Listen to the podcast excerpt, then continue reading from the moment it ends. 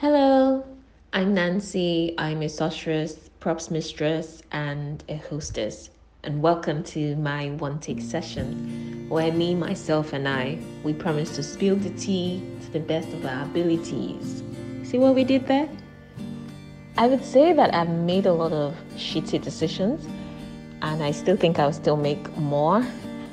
But I think that the better decision, I won't call it the best because I don't know if tomorrow I'm, I'm still going to have one that, you know, trumps it all. I'll say is charting my own path and doing things my own way. I started my companies and I would say that that's one of the best decisions. Decisions. I don't know why I keep saying decisions, decisions. But that's actually one of the best decisions I have made. I would say I've learned so much about myself and the fact that I can persevere and the fact that I can do things. I used to think I I hate routine and that I wanted, you know, different all the time. But, you know, seeing my pieces, you know, in production, in films, in music videos, in commercials, like it just tells me that Nancy, you did well for yourself.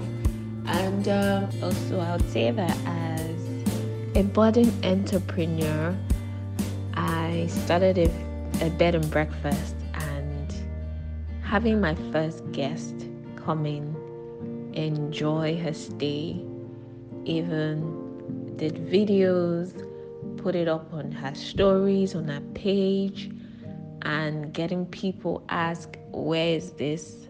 Gosh, I can die happily now. Just kidding. But um seeing what, you know, the hard work you've put into something and having people receive it is the happiest feeling ever. And I'm doing more things and I, I'm hoping I'm you know fingers crossed that the energy I've put behind all these projects I will receive all the love, all the kindness, all the praise, recommendations, everything that you know that I want this project to have. That's just like the happiest feeling ever. It also reinforces the idea that you can do it if you think it. One take.